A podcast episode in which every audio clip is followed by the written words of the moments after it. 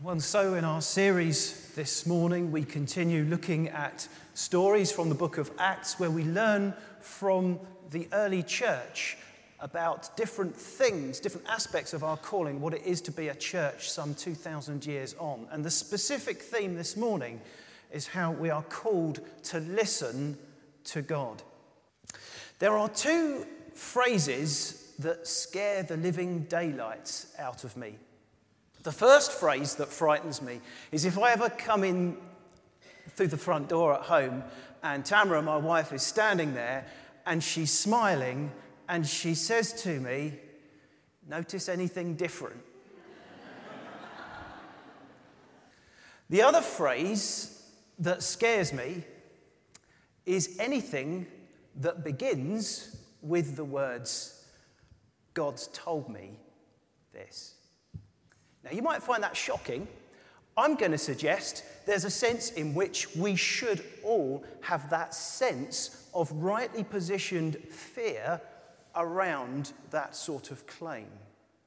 But to a watching world, a lot of people will actually say that Christians, Christians actually, we don't want to go anywhere near them because of this conviction that God can and does speak to them.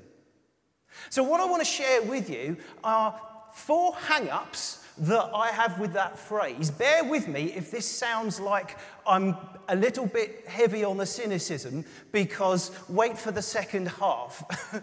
but what I want to do is unpack what I think are four things that in me wince a little at the phrase, which I think, if we're honest, actually do with most of the people in the world. And I think they are worth thinking about. And the first, the first thing is this that the, the hang up that I have about the phrase, God said to me, is it's weird. It is. It's weird. It is a weird, weird claim to say that the God who created the whole universe should actually choose to speak to me as an individual. A psychiatrist, an atheist uh, psychiatrist writing um, actually a long time ago in the 1960s now, called Thomas Szasz. He was an atheist, he was very cynical, and he was fairly controversial. He said this If you talk to God, you are praying. If God talks to you, you are schizophrenic. Now, let me reassure you, I don't agree with that. I think it's an outrageous thing to say. But it's the way many people would look at us as Christians. And let's be honest, it is something, it is a claim, the conviction that, that, that God should speak to us and that we should listen attentively with the expectation that He would is a weird claim. And people think that as Christians, we are weird, therefore. Do you ever get on a train and it's fairly busy, you've got a long journey to make, and you think to yourself, uh, you know, I really want some space. And there's an empty seat next to you, and it hasn't got a reserved ticket there. And so you kind of do the thing where you, you get your coat or your bag and you put it on the seat next to you. And then when it pulls up at the station, a load of people pile on, you kind of just, you, you, pretend that you're reading a book and you haven't noticed. And, and people will think that somebody is, is in that seat, but they, because we're British, we don't like to ask. And somebody will come along and eventually will actually break your scheme and say, oh, well, somebody's sitting there and you have to be honest say, oh, sorry, and then you move it off. Have you ever done that? Obviously, I'm the only person that ever does it. Actually, I don't do it because I've got a better strategy, okay? If you're ever in that situation and you want some space on a long train journey, invest in one of these clerical collars, put it on, and get the biggest Bible you can possibly get. No one will come near. It works every time. If I can be serious, I think back to when I was a teenager and being part of the youth group and that, I was with and the, the, and the different places we would go and different people I would meet where people, adults, would say, God has told me this. And it would scare me. I thought it was weird. Until I experienced it for myself. But I'll say a bit more about that in a minute. The second hang up that I have about the phrase, God has said this to me, is because it can seem to defy all logic. After all, God has given us brains, if God made us, God gave us brains, God is surely the God of logic. So why would it be that He could uh, sometimes apparently seem to defy that logic by saying something that seems to fly in the face of it? It appears to, to many that actually the claim God said to me, even if it's something that behind it is then leading to something that is an inherently good thing, but nevertheless, the fact that it has with it the conviction that God has spoken it can be the thin end of a very thick wedge, the other end of which is the claim that God has told me to put explosives into a rucksack and get on board a plane. It seems illogical. Connected to it, there is a third hang up that I have about the phrase God said to me. And it's this it's the best, most effective, foolproof way of winning an argument with another Christian. Yeah, disagreements in churches, and let's be honest, they do happen. If you disagree with another Christian and uh, you've run out of any kind of common sense or logic in your argument, and you can't find anything theological to back it up, and you can't find anything in the Bible to back it up, then there's the ultimate way of out trumping the other in a disagreement. And it's simply to say, Well, God's told me to. Where do you go with that? The fourth hang up is that it would appear to undermine the sense of mystery of God. Quite a few years ago now, a preacher by the name of Colin Morris did a series during Lent that was broadcast by the BBC called Let God Be God. And in the opening, uh, the opening talk on the mystery of God, he said this the greatest challenge to faith in our time comes not from atheists denying God, but from believers diminishing him, treating him with sort of cozy familiarity and addressing him as though he were the old pal upstairs.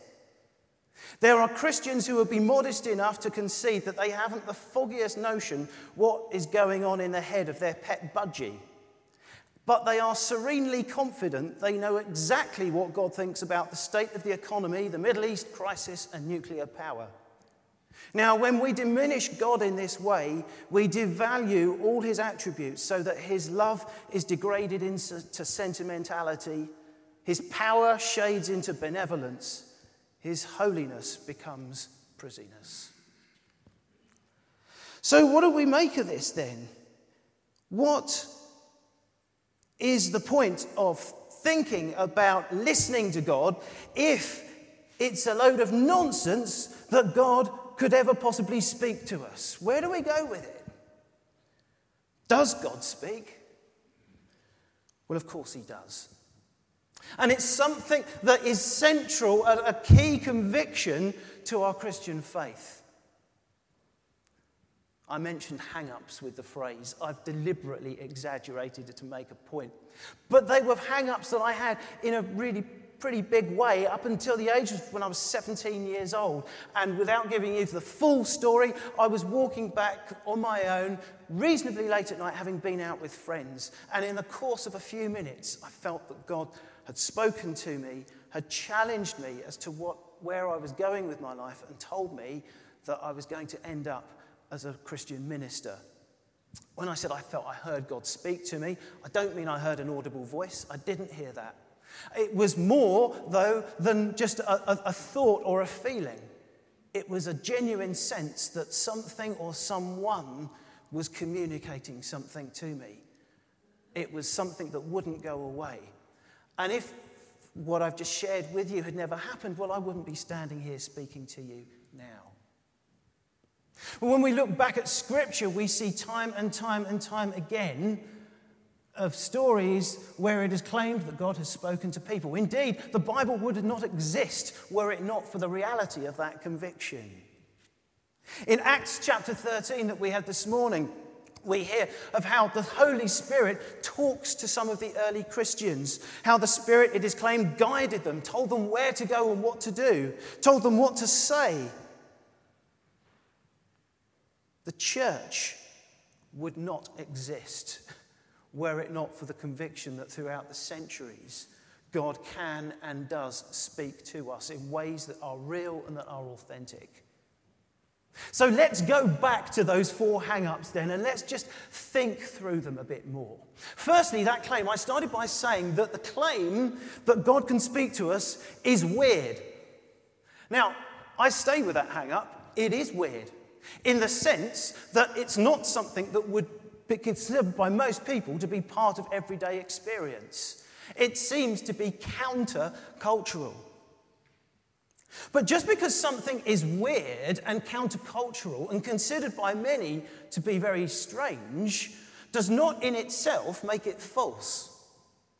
And when you think about life, everyday life in general, there's plenty of weirdness around the world already, but because of our familiarity with it, we accept it. Here's some statistics. In an average lifetime, in the Western world, you can expect to spend a year sat in traffic jams. That's weird. You can expect to spend 248 days looking for a parking space. And you can expect, if you're into this sort of thing, to spend anything up to three years posting updates about your life on social media. We live in a weird world. I'll tell you something that's really spine chillingly weird is that in 10 seconds, one person in the world would have died a hunger related death. In those same 10 seconds, 100 iPhones would have been sold. That's weird. It's weird when, with a global population of 7 billion, the eight richest, eight richest individuals own approximately the same as the poorest half of the 7 billion. It's weird when you and I are part of the 20% of the richest in the world today and that we own 80% of all the baths, 75% of all the cars, Eight times, we have access to eight times more doctors than everybody else, and we earn on average 25 times the wages. It's weird when, despite the fact that we are destroying our planet, we continue to purposefully manufacture jobs, uh, manufacture uh, items that have a limited lifespan. We have the technology to build washing machines, tumble dryers, uh, dishwashers, and all the rest of it that could go on for decades if we wanted, but that will not generate the profits. And therefore, those very same white goods that about 15, 20 years ago were manufactured intentionally to last 10 years are now manufactured intentionally so that at least three sales every decade will happen. All the time, we're ripping one another off by building things that specifically we wish will pack in after a certain uh, amount of time because we need to make more profits, we need more sales, and we're filling the planet with more and more items that just wreck it. That's weird. It's weird that on, an, on a BBC news report that is a, uh, a news show that will last for 30 minutes, Three minutes may be given to one or two different news items. 27 minutes will be devoted to telling the story of a rock star that's died that day on the grounds that he or she was culturally relevant. Yet no mention will be made of the 800 children under the age of five who would have died that day through waterborne diseases. There's plenty of weird around, but we know these things. We're no longer shocked by them. Why? Because we've become accustomed to them. We become familiarized. We turn off the telly. We, we choose that. we make up our own virtual world. But these are the realities with which we live. Now, I'm not into being weird for the sake of it, despite what you might be tempted to think. but I am up for hearing some weird of a different kind. I'm up for the possibility that God, in the midst of all the weirdness, could speak into our lives a new type of weirdness that challenges us to retune to a different kind of voice. A voice that may be pretty weird, but tells us how things don't have to be weird in the way that they are currently weird. A voice that tells us that things can be so much different, so much better, because the kingdom that he calls us to be a part of building and that is coming to us. Second hang up I said was about logic. Of course, hearing God's voice from time to time will defy logic or will appear to. That is because God's view of things is far bigger than our view of things. And there will be times when God can and will speak to us in a way that speaks of a logic of its own because God knows things that we don't know and we can't see. George Muller lived from 1805 to 1898. He was an amazing evangelist. He ran the orphanage at Ashley Down in Bristol. During that time, he cared for over 10,000 orphans. He was known to live by faith, and one particular day, the, the orphanage was completely void of food. They had nothing to give to hundreds of children the next day. In faith, he gave the instructions, nevertheless, to lay up the uh, breakfast tables for the following morning. He said, God will provide. God has told me that He will. The next morning, there was still nothing there, no food, until there was a knock on the door. It was a baker. He said, This is going to seem strange, but I was woken up at two o'clock in the morning because I felt that God said to me I had to get up and bake some bread and bring it here this morning. I don't know why. Half an hour later, there was another knock on the door. This time, it was a milk delivery man whose cart had broken down right outside the orphanage. And he said, I have uh, churns, uh, gallons of, of milk on board, and I have to get rid of them. Can you use them? It's not logical. We can't prove that it was God, but it's a thumping great coincidence. The third uh, hang up that I mentioned about hearing God speak has to do with the theme of winning arguments, theological arguments. Again, God's view of things is bigger than ours. And that is why, at all times, when it comes to this theme of trying to listen to what God has to say to us, we need to remember that it's not something that we do in isolation. God doesn't work with us in isolation from others. He gives us the church. That's why church is important. Because when God speaks to us, He can speak to us as individuals, but also collectively. Which is why, no matter how strong that conviction may be that God has given us, we need to bring that conviction alongside those of others. We need to read the Bible, we need to talk to others, pray with others, and bring them alongside. I don't know how many times I've had a conviction in me that was so strong, and it has only been when I've put it alongside those of others and been able to talk it over and pray it over with others that I've realized actually I may have been completely wrong or at least only partially right. Because God's view of things is bigger than ours. God speaks through one another, and we need one another.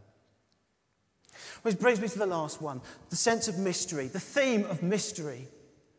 Does the claim that God can and does speak to us, and we should be open to listen to him, undermine the sense of mystery of that God? I want to say that it doesn't undermine the mystery of God, it actually reinforces the sense of mystery, it deepens it. That God, as wholly other from us, should nevertheless, in His grace, choose to speak to us in the most unusual ways. Very often, things will happen that we cannot actually prove. In fact, we can never prove has the appearance of a coincidence, and yet sometimes those things just seem humongous coincidences. The American evangelist uh, uh, and academic um, Tony Campolo told the story of years ago. He went to preach at a church, and they gathered for prayer uh, before the church service. And they went into a room, and there was about a dozen of them, and they were praying for the day, for all the people that would come into the church that day, except for one guy who was there, who for some reason seemed to be praying a fairly, what appeared to be a random prayer. Well, not random, but he was praying for a family that were breaking up. And he was praying for, particularly for the husband in this family. Um, Nothing that unusual about that, but what was, was, was unusual was the level of detail with which this guy seemed to be praying.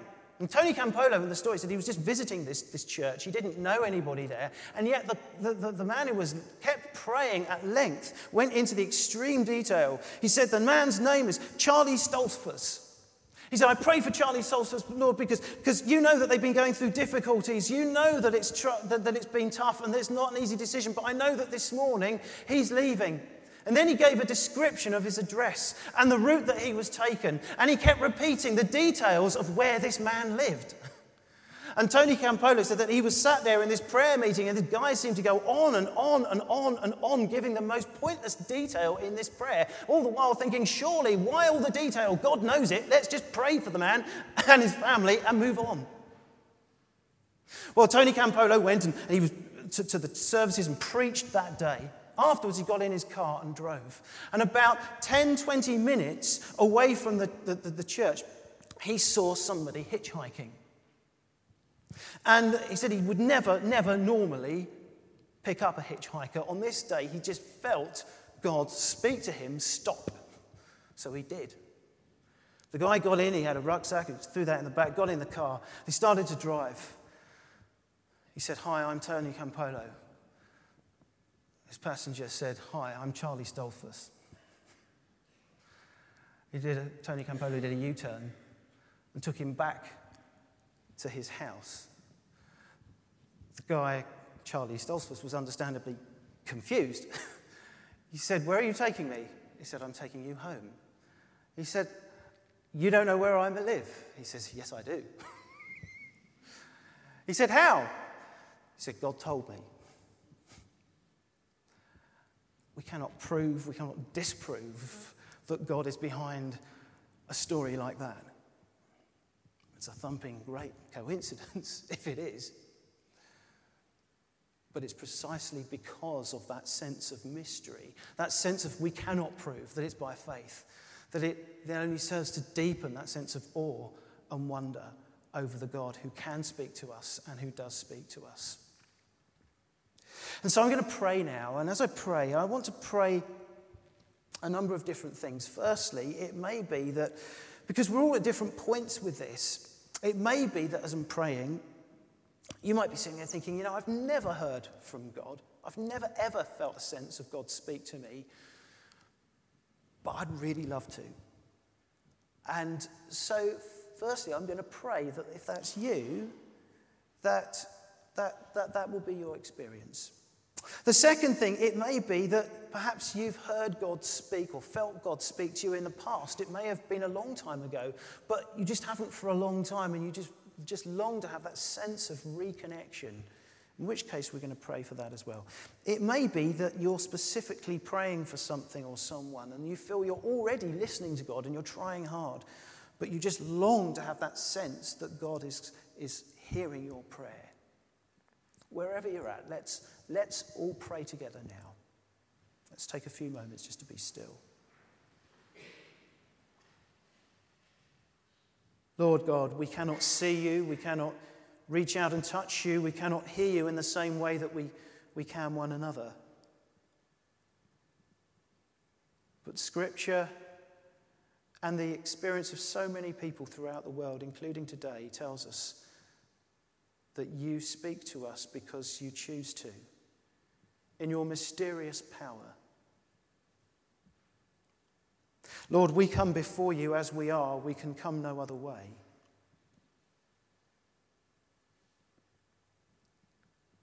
Lord, firstly, it may be that we're in that place where we feel we've never heard you, but we want to start listening and we long to hear your voice.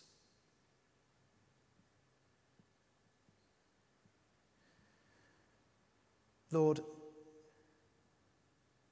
if we are in that place, help us to listen. Help us to hear your voice in your time and in your way. Help us to receive. Help us to have the courage to be open to what you may have to say to us.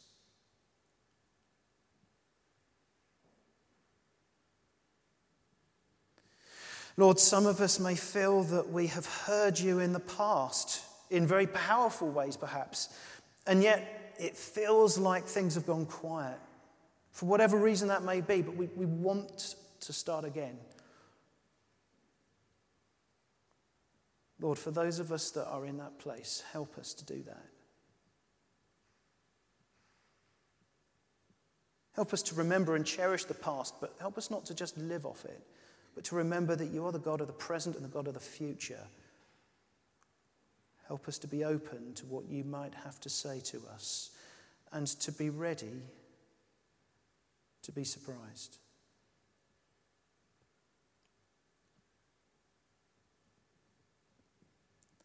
Lord, there will be others of us here who may have been specifically praying for something or for someone for a long time, something we've been carrying around with us that we find tough, maybe to the point of tears. And we feel that we're listening to you, and yet it feels like there's silence. Lord, if that's where we are, again, Give us your grace, we pray. Help us to help us to wait on you. Help us to keep on keeping on. We bring those prayers to you. We bring before you what is on our hearts, and we pray that you would speak to us in your own way and in your own time. Speak to us through one another. Speak to us through all the different ways in which, in which you do. So, Lord, help us to be open to your Spirit now and in the, the days to come. In the name of Jesus, we pray. Amen.